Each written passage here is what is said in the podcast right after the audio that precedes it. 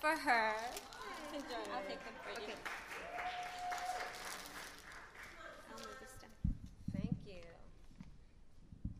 Well, good morning, everybody. Can you see me above the tall trees here? Not just the whites of my eyes. It is great to be with everyone today. Let's go ahead and bow and have a word of prayer.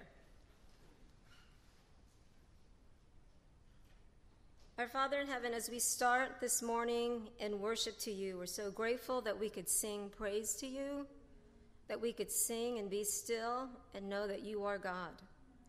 And Father, I pray that you would be with us this morning. And as I speak, I, I pray to speak your words, to preach your word uh, effectively, that hearts would be open, Father.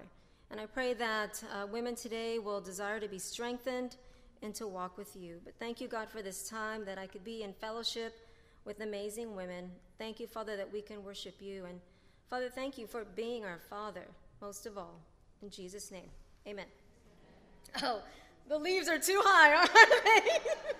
well, it's great to be with everyone this morning. Thank you for having me. Karen, thank you for having me. Everybody looks great out there. And this is actually one of my favorite themes breathe. But I want to share just a few things, a few children's stories. I love kids. I grew up in a family of 10. If I could, I'd have 10 kids. But as it is, I only have two boys, which seems like 10 kids sometimes. But I want to share a little bit about uh, some kids at church. There was a Sunday school teacher who asked her class, What was Jesus' mother's name? One child answered Mary. The teacher then asked, Who knows what Jesus' father's name was. A little kid said, Verge. Confused, the teacher asked, Where did you get that? The kid said, Well, you know, they're always talking about Verge and Mary. His name is Verge. After seeing his brother baptized in church, another child, Jason, sobbed all the way home in the back seat of the car. His father asked him three times, Jason, what is wrong? Why are you crying? Finally, the boy reply, replied, That preacher said he wanted us brought up in a Christian home, and I wanted to stay with you guys. Oops. Sunday school teacher asked her kids as they were on the way to church service, And why is it necessary to be quiet in church? One bright little girl replied, Because people are sleeping. I hope that's not us this morning, right? Lastly, a wife invited some people to dinner. At the table, she turned to their six year old daughter and said, Would you like to say the blessing? Would you like to pray for the food? I wouldn't know what to say, the girl replied. Just say what you hear mommy say, the wife answered. The daughter bowed her head and said, Lord, why on earth did I invite all these people to dinner? Amazing what kids say, and I'm sure your kids say even more amazing things. I know Anthony and I, when our kids were young, we had to prep them plenty of times, but the truth always came out, which was just fine. Let's go ahead and turn to Psalm 46 and read our theme scripture here Psalm 46 in verse 1 through 3 and in verse 9 to 10. It says here God is our refuge and strength, and ever present help in trouble. Therefore, we will not fear. Though the earth give way and the mountains fall into the heart of the sea, though its waters roar and foam and the mountains quake with their surging. And then down in verse 10, it says, He makes wars cease to the ends of the earth. He breaks the bow and shatters the spear. He burns the shields with fire. Be still and know that I am God. You know, so many times, this is all that God wants of us, especially for women. Be still. Know that God is in control. Know that He is in control of your life, He's in control of your family. God wants us just to be still. He wants us to just breathe. So let's go ahead and take a moment. Let's just let in a few seconds, let it out again. And I think, oh, I thought there's flowers up there, but let it in. and let it out again. Any moms in here? You remember taking those cleansing breaths? Never cleansed anything in me when I was in labor, but I did it anyways. But you know, breathing is a mechanism, it's designed by God. And I think it's designed by God because it keeps us going. You know, there is an article um, online um, from a meditation journal. It says, when you breathe properly, that is with the mouth closed, so that the air is inhaled through nasal passages, oxygen, oxygen travels down the pharynx, rear of the throat, the larynx, roughly in the area of Adam's apple, and the trachea or windpipe, until it reaches the bronchial tubes. By then, most of the dust and bacteria have been filtered out by the mucous membranes or the more, most moist lining of the no- nose. Mucus, by the way, it's not just the gross things that used to play with as kids. In addition to acting as filtering substances, also has certain germicidal properties. Another reason why it's so important to cultivate, cultivate the habit of breathing through the nose. A third reason is that while traveling this somewhat longer road, the air is warmed to proper body temperature. After having thus filtered and warmed, the supply of air moves on from the bronchi into the lungs.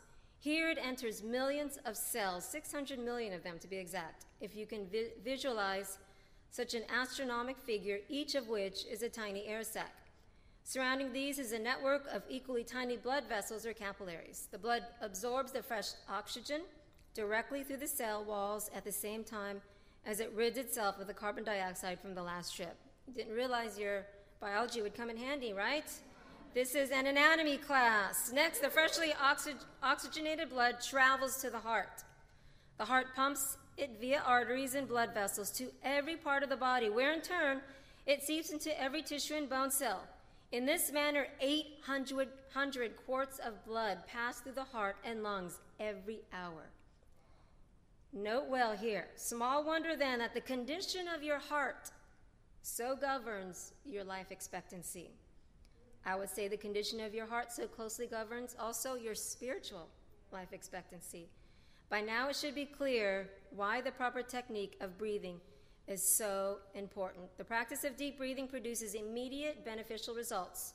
The person begins to experience lightness of body and absence of restlessness. Start breathing, girls. Better digestion due to an increase of the flow of the gastric juices, clearing and smoothing of the skin. Way cheaper than Botox. The physiological benefits I have already explained. Now let the person discover for himself how quickly these will come to him once he establishes a daily routine of exercises. As for the spiritual well being, well-being that will follow, the inner lightness, the serenity, it matters little whether you attribute them to oxygen burning out the waste and poison in your gray matter or to more subtle substances, subtle influences. The most important thing is that it is all yours to enjoy at will. You know, God has given us the amazing gift of breath, the breath of life, and that is God. You know, for me, I was a nursing student years ago, a long time ago, 27 years ago, I was a nursing student. Um, so I, this is really interesting to me. But to be honest, all my life, I, I think I always checked if people are breathing. I'm, I'm not quite sure what it, what it is, but I always check if people are breathing. When I was in college, uh, one of my roommates had a terrible problem with snoring. Terrible. I mean, honestly, she sounded like some, something from the dead. she sounded like a monster. People used to stop me in the halls. How do you sleep? We can hear her from outside your room. But sure enough, she'd be snoring. And this is my first week of school. I already missed my parents. I didn't like the food. Feel really small in this university. All of a sudden, I feel really dumb. I'm with all these, you know, valedictorians, and everybody's smart in college. Um, so I'm really feeling insecure. And then my, I, I can't sleep because my roommate is snoring. And sure enough, she's snoring. And then all of a sudden, sudden she'll stop breathing. And I'm like, Jen? Jen? And, you know, she'll like, and turn around. It's like, sure enough, she had sleep apnea. Had to, had to uh, used to come to church with me, fall asleep in the sermons. That's why you don't have to be quiet sometimes at church. But I always check if people are breathing. My kids, when they were young, I don't know about any young moms in here with new babies. You know what it is? Your baby's sleeping so quietly, you go really close. You're like, are they breathing? You put their your hand on their back, you know, put the mirror under their nose to see if there's, you know, any fog coming out or whatever. But I'm always checking to see if people are breathing. My kids, oh, you gotta make sure they're breathing. Gotta make sure they're breathing. My husband, we went, uh, as uh, Karen shared, we moved to Manila. We were gonna live there our whole lives, so we decided to get immunization shots, and one of the shots was a typhoid shot. And when you get a typhoid shot, you get the natural reaction. I mean, they're you know injecting you with typhoid. So he gets the bad reaction, and me, being the nurse I was, his roommates call me. They're like, "Son, we're concerned about Anthony. He's really sick." I'm like, "Okay, what?" You know, I just turn into nurse mode. I'm like, "Okay, give me his symptoms." So they give me his symptoms. You know, he's, he's this. He's got a high fever. He's chills. He's shaking you know, and they're going on and on. He just looks really bad, son. You know, this is a house full of men. I, I love the brothers, I love men. It's nothing against you, but anyways, they were calling me, giving all these symptoms of typhoid fever. So they're going on and on and on. They're like, son, what do I do? So I said, bro, is he breathing? And he said, yes. I said, he's going to be fine. And they're like, she's heartless, Anthony. You're going to marry her? She's heartless. That's all she asks. But is he breathing? Breathing is important. Important. What happens when, he, when we stop breathing? No oxygen to the brain, no oxygen to your heart. It's so important. But we need to know if people are breathing. We need to know these are important signs of life. You know, breathing means that people are alive. Are we alive today? Are we alive in this room? Are we alive? Do we have energy? Are we at peace? Are we spiritually alive? That's the question. You're not here about anatomy. You're not here about biology. This is not the NCLEX review course. This is about spiritual life. Are we breathing, ladies? Point number one you must check your spiritual vital signs. You must check your spiritual vital signs. Any person seeing a doctor knows this. You go to the doctor, you go to the hospital, one of the first things you've got to do is have your vital signs checked. Who knows what the vital signs are? Anybody? Blood pressure. You got to make sure you've got something going on in there. I had dinner with one of my good friends. She's uh, an elderly woman. She goes, Son, my blood pressure was 190 over 120. I'm like, oh my gosh, that is not good, sister. She went to the hospital. Who else knows? Blood pressure. Anybody else know another one? Pulse.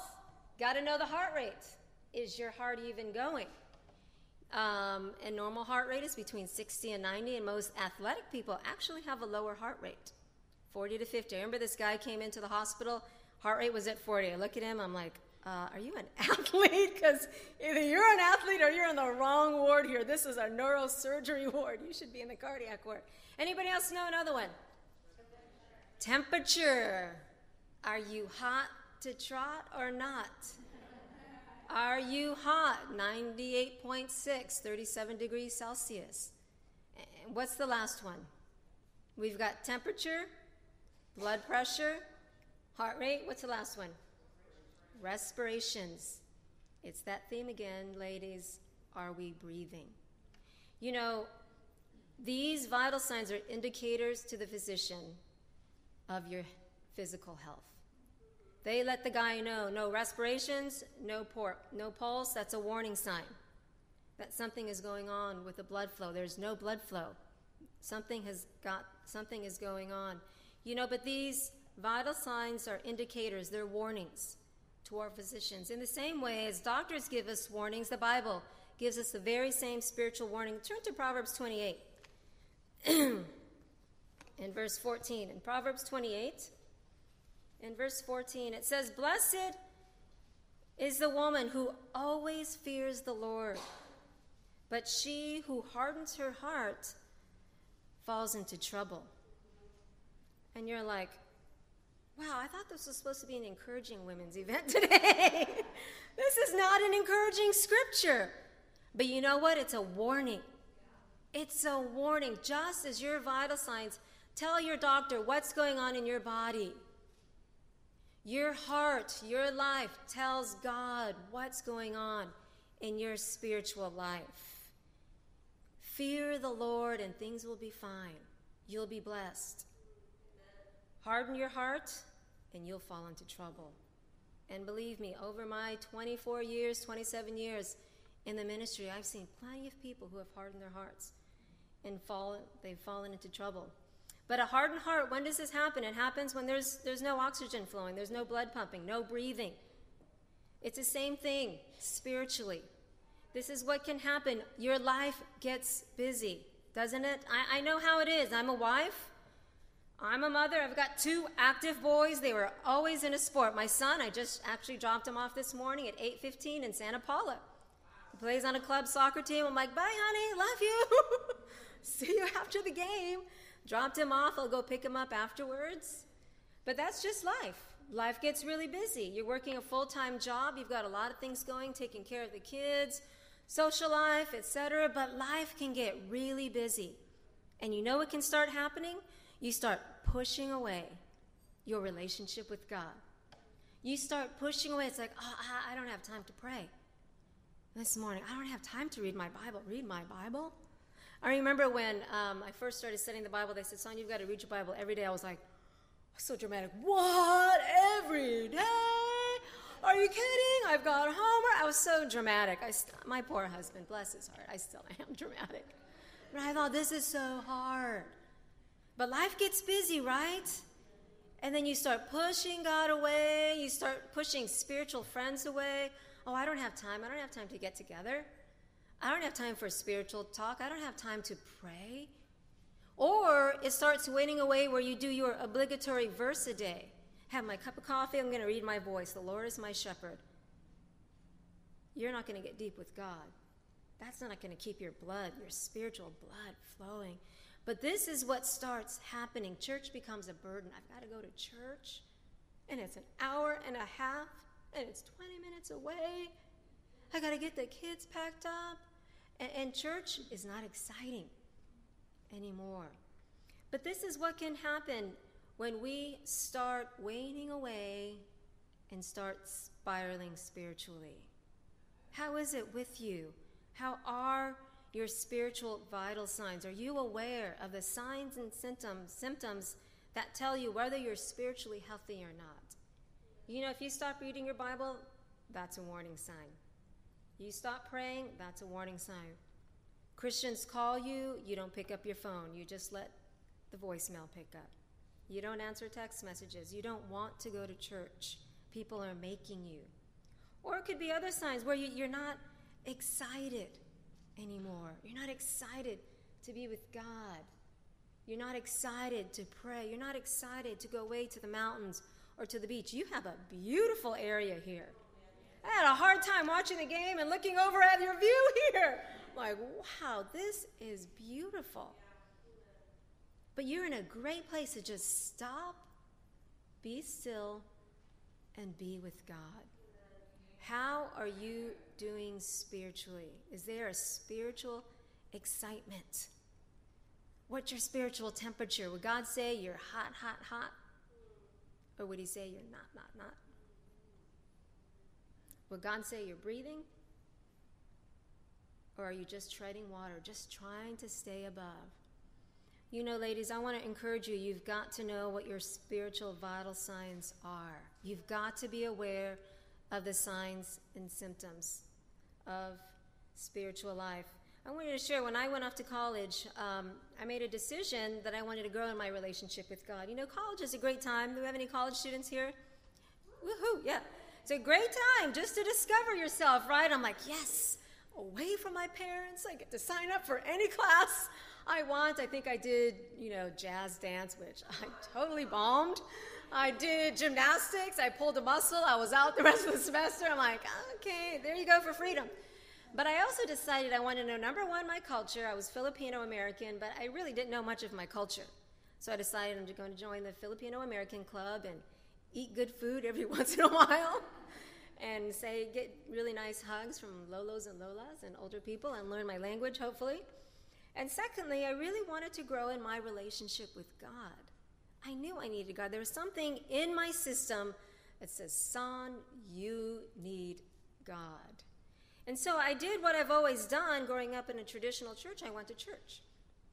I went to church every Sunday. That's about all I did. And I started seeing, you know, this, this is not really making me very excited. My spiritual heart rate was not going up at all. You know, I was pretty happy singing the folk songs, but I'm like, okay, is there anything else this week? And so I thought, no, this isn't bringing fulfillment. I thought maybe I just need to get more involved, just need to get active. So I started getting active in the um, campus ministry that I had. I went to a Catholic university, but I still wasn't fulfilled. There, there was just this, this kind of humdrum that just wasn't exciting. But I thought maybe this is just how it's going to be. This is just what a relationship with God is like. So I started settling spiritually. You know how that is? Just started accepting, okay, this is what life is going to be like, my spiritual life. It's not going to be that exciting. I'm going to be dutiful. I'll be there every Sunday and I'll help out. But it's not going to be that exciting. I was not happy. I was not fulfilled. I was not spiritually growing. And then I met some Christians. And this group of people, they were different. They were happy. They were excited about their walk with God. They weren't religious, but they were sincere. They were genuine. I remember I say, Hey, what are you guys doing this weekend? They're like, Oh, we have a Bible study. I'm like, oh, guys are so boring. You have no life. I used to think, Wow, how fun is that, Bible study? But I was really amazed by these women because they were unabashed about their Christianity. Whereas I was a little hidden about my faith. I wanted to kind of fit in with everybody else. I didn't want to be too, too spiritual, but that I didn't want to be under spiritual. So I just kind of fit in. I did enough. Whereas these women were unabashed. They were talking about Jesus at Macy's. I'm like, whoa, Macy's here. People can hear you. They were talking about God. They were inviting people to church. They were able to show me answers from the Bible about questions I had, and that really impressed me. Because, in spite of all my religious learning, religious studies, I didn't know a lot about the Bible. I didn't even know where to turn in the Bible. I knew where Matthew, Mark, Luke, and John was Genesis and Revelation, six books of the Bible. I could turn there really quickly. The other ones, I'm like, I kind of peek over. Are they turning right or left? Where should I go? But you know, being with them challenged me. You know, there's nothing wrong about being challenged in your spiritual life. Sometimes we think, ah, I don't want to be challenged. You know, there's nothing wrong. When it quickens your spiritual heart rate, I was excited. I loved going to church with them. I loved their little songs, you know, we're up there singing. I was like, yeah, our songs are not like this. I loved how people hung around and they fellowshipped. I'm like, wow, fellowship. This is a new concept for me. I loved how people had their Bibles with them. And it was a new message that was like applicable to my life. I used to think the guy up there knew my life. It's like, why did someone share about my life? But you know, I loved being there. It quickened my heart rate, increased my joy. I felt hot, hot, hot for God all of a sudden. You know, there's another scripture that really helped me in James chapter 1. James chapter 1, and uh, I actually think I have a few more verses than what's up there on the screen. And starting off in verse 22, it says, Do not merely listen to the word and so deceive yourselves. Do what it says. Anyone who listens to the word but does not do what it says is like a woman who looks at her face in a mirror and after looking at herself goes away and immediately forgets what she looks like. There is no woman in here that I know that is like that. But the woman who looks intently into the perfect law that gives freedom and continues to do this, not forgetting what she has heard, but doing it, she will be blessed in what she does. You know, it really helped me to know that I've got to become a doer of the word. I couldn't just listen. The message couldn't just be this nice message that, ooh, nice flowery feelings, fluttery feelings in my heart. No, God says you read it, you listen, and you do what it says. right? Most of us, when we look in the mirror, don't we change something? We change our hair, we fix our collar, our lipstick, our eyeshadow. You know, you look at the pimple on your face and go, no, or, you know, the sunspots, thinking, I've got to put more sunscreen on. But we always change something, right? God says, when you look at His Word, you've got to make a change. You've got to do what it says. And see, this is what I was lacking. I was just a listener of the Word. I was not doing what it said, I was not applying it to my life. But I have a challenge here for you in this first point, knowing your spiritual vital signs. Ask the questions Where is your spiritual heart rate? Where are you today? Are you within the normal limits, 60 through 90? Or are you excited about God? You have a higher heart rate spiritually? Or are you kind of there on the low side? And it's not because of athleticism, it's because of a dullness of heart. Where are you at today? Where are you at? If your spiritual life is waning, if it's weakening, I want to encourage you to talk to someone about it before you leave. Say, hey, this is where my heart rate is at. Let's get together. Let's look at the word. I want to become a doer of the word. I want to I have a second challenge here. For those of you who are Christians, I have a second challenge here. I want you to take it up a notch. Bam! Take it up a notch. If you feel you are a disciple, your walk is waning, it doesn't feel challenging, you're not excited to go to church, you're not excited to serve, you're not excited to go to Macy's and share your faith, you're not excited, you know, when someone calls you, I want you to challenge you. And I want you to make a decision before this week is over that you will decide to spend three separate hours alone with God. Just you and Him. You choose the time, you choose the place, you choose a scripture reading, and you choose a person that you can share this with that can help you. But I want to encourage you if you feel like you are a Christian and you're waning, you need to take it up a notch. You know, like my favorite part in the movies when they get the defibrillators they get the paddles and they get them, you know, the glue on, or the gel. They rub them together. They put it on the guy. They're like, clear. Boom. That's my favorite part. Oh, I just love that part. Boom. And the guy just, yes, I'm, I'm awake, you know, and he's flatlining and then he's got the EKG move. He's awesome. I mean, his heart is going. Let me tell you, that's what can happen to you. If you say, I'm a Christian, yet your life is waning, you know it. You're not excited and you know it. I want to encourage you. Take three separate hours alone with God. You're thinking, how you make it happen. Amen. You decide, I'm just going to stay up late, turn off the TV. Me and God, my Bible.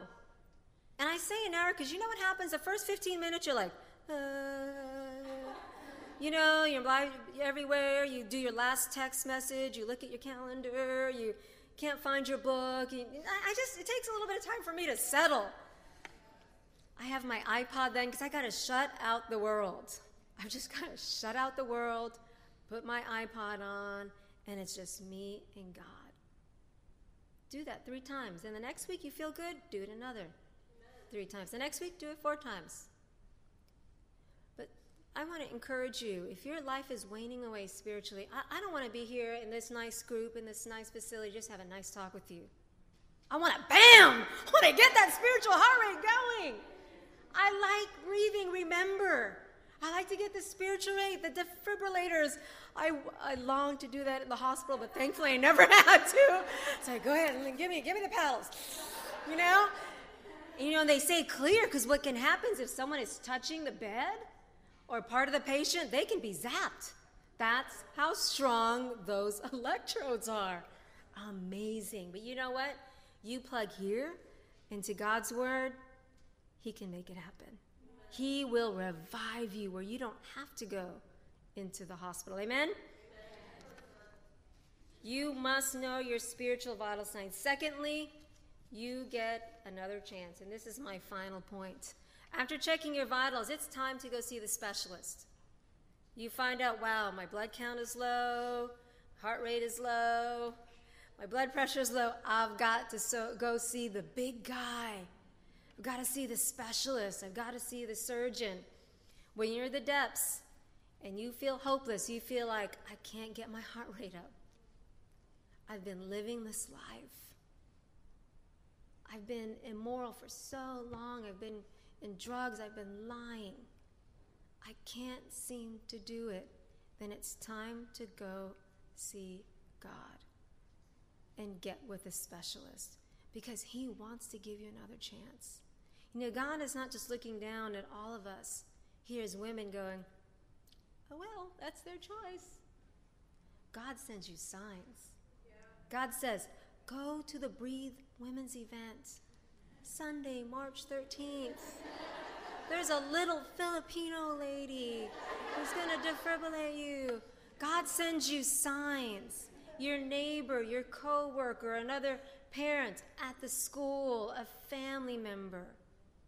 And you're like, stop talking. But God says, no, they're going to keep talking because that's why I have them there. They're going to stay in your ear. They're going to be on you like white on rice until you turn around. Why? Because I want to give you a second chance. I want to give you a second chance. Let's look in Isaiah 43. In Isaiah 43, starting off in verse 16. It says, This is what the Lord says He who made a way through the sea, a path through the mighty waters, who drew out the chariots and horses, the army and reinforcements together, and they lay there never to rise again, extinguished, snuffed out like a wick. Forget the former things. Do not dwell on the past. God says, forget what, what happened in your life, the challenges, your regrets. Don't dwell on it. God says, See, I am doing a new thing. Now it springs up. Do you not perceive it? Do you not see it? Do you not hear it? I am making a way in the desert and streams in the wasteland. You know, we've got to put aside the challenges and focus on the person and the one who can help us. He says, See, I am doing a new thing. In Revelations 21 and verse 5, he says, I am making everything new.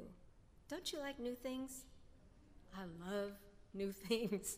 Even if it's a hand me down, I love it. I love I just love the feel of it. I love that I get a new outfit and I get to mix and match. I love new things, new lipstick, new love it, new things. We all love new things, right? See, God wants to start your life new. He knows there's people in here that need a second chance. He says, You know what? I'll make you like a way in the desert. You know, sometimes in the desert, it could be hot. You feel like this is overbearing, it's 115 degrees out here, and you feel like there's nothing, there's no oasis. God says, I'm going to make you a way.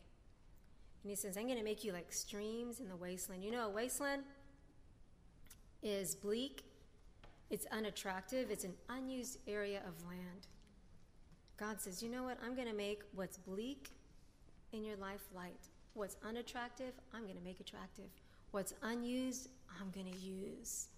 You're going to be like a stream in the wasteland. Don't you love streams on a hot day? I think we've read about it in books. You know, I don't think where I live in the city, we don't really have a stream, you know, but I've read it in books where you take off your shoes and you tiptoe through the stream and splash each other, and it's refreshing and it's fun. That's what God wants to do. He wants to make your life new. He wants to give you another chance. You know, um, again, I wanted to share. I was in my junior year of college, and life started catching up as it does when you're in college on your own without a great relationship with God. I started doing things that I regretted uh, the impurity, sleeping with my boyfriend. And, and I just saw that the um, goals I had started decreasing.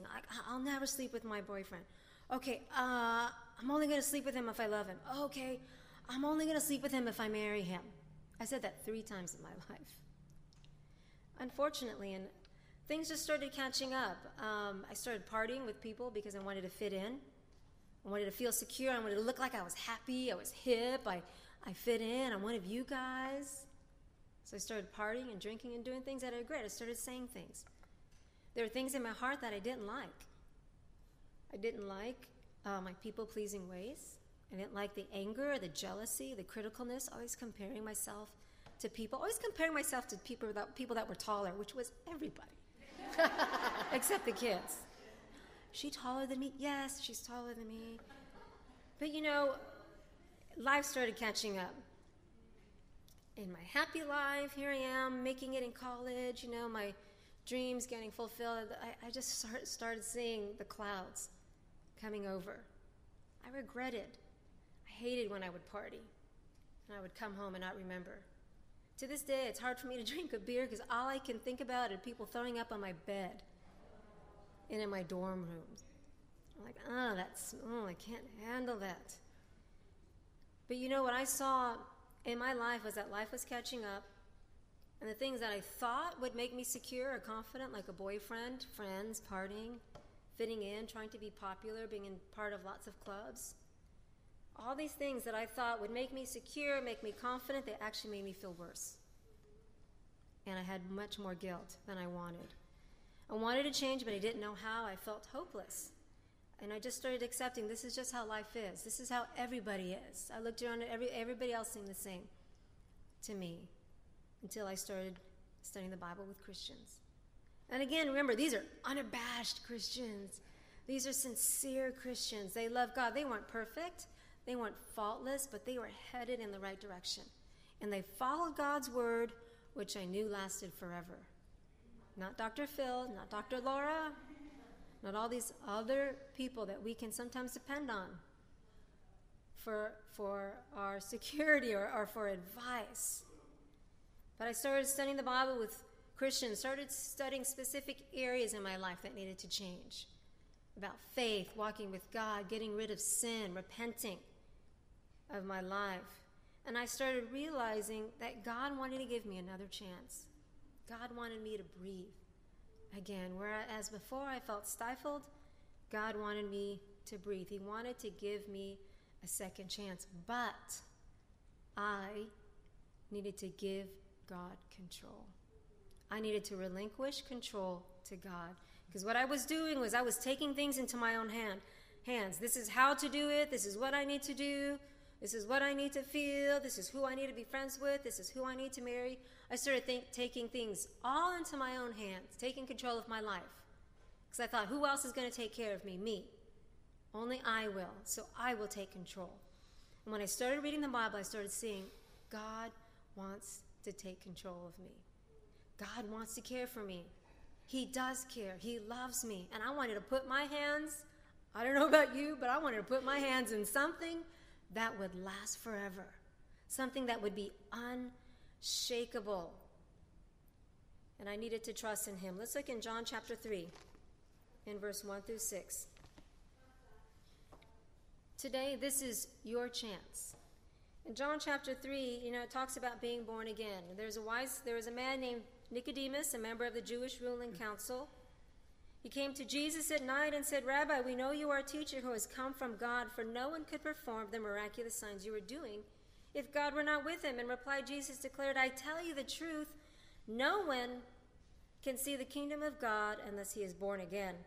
How can a man be born when he is old? Nicodemus asked. Surely he cannot enter a second time into his mother's womb to be born. Jesus answered, I tell you the truth, no one can enter the kingdom of God unless he is born of water and the Spirit. Flesh gives birth to flesh, but the Spirit gives birth to spirit. You shouldn't be surprised at my saying, you must be born again. You know, the Bible talks about being born again. It is not just this nice term, ooh, I'm a born again Christian. No.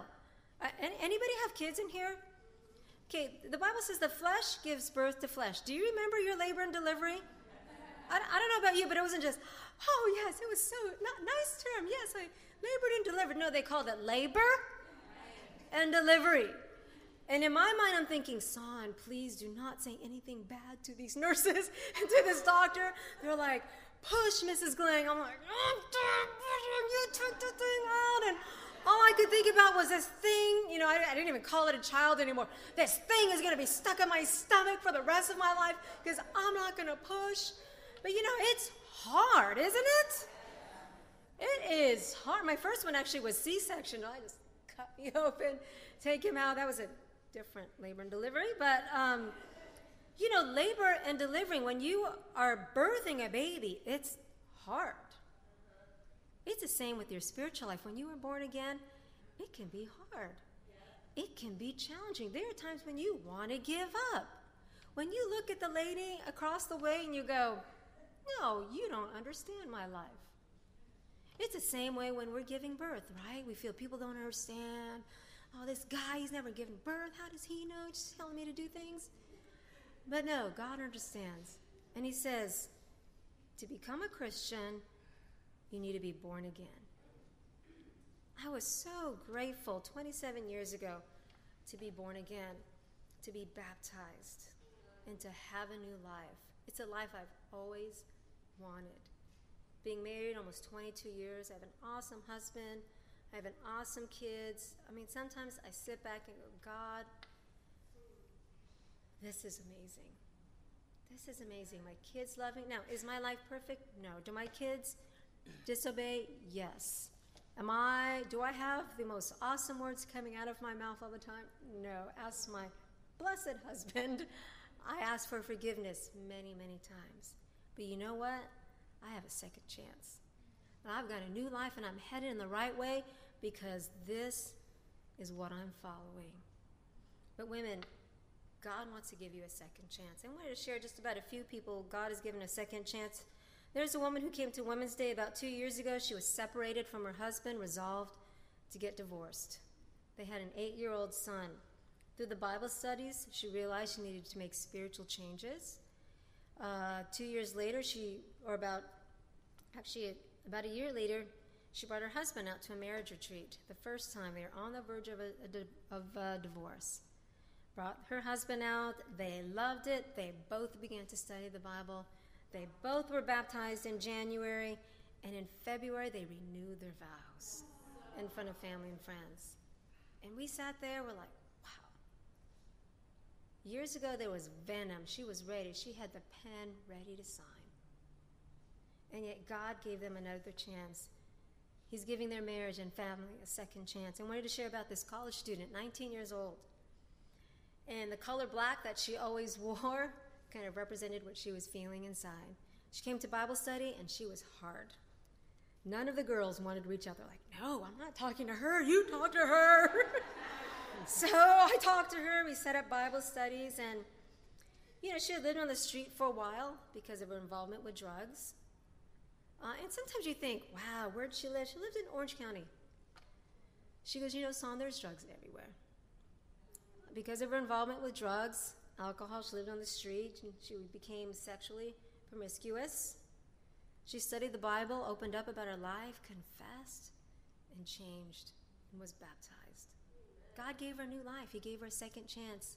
The most amazing thing when I think about her, God has given her innocence back. She's a girl again. He was a 19 year old headed for destruction, lived a life three times her age, and yet God has given her a second chance. I now affectionately call her Hello Kitty because that's what she looks like. And she's part of a leadership group in her campus ministry. But you know what? God has given this college student another chance. When life seemed hopeless, when life was hard, He gave her another chance. I think of another sister who waited seven years until her husband became a Christian faithful, coming to church. She was always kind of quiet, kids were always there. Her husband studied, became a Christian. He was baptized last year, and the joy between them is amazing. It's like they are now one again. They want to lead Bible studies, they want to lead groups. It's amazing. God is giving their family a second chance. God is giving this wife a second chance. You know, God wants to give you another chance in life. He wants to give you another chance. He wants to, to give your life back. And this is a challenge I have for you. If you want a spiritual change, if you want another chance in your life and you want to be close to God, take this chance. Ask someone today before you leave, study the Bible with me. She's talking, the little lady's talking about Bible studies. What's the Bible studies? Can you study the Bible with me? If you brought someone with you, say, hey, what do you think about what she said? Do you want to have a Bible study with me?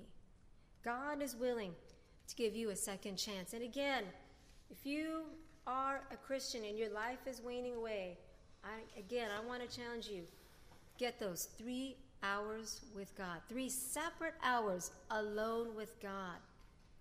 And God will give you that chance. But, ladies, we must check out our spiritual vital signs. We need to know and evaluate where we're at. Secondly, you get another chance. In this life, God always gives second chances. God, life is never over when you're walking with God. But I want to encourage you to take the chance and turn to Him. Amen. Thank you.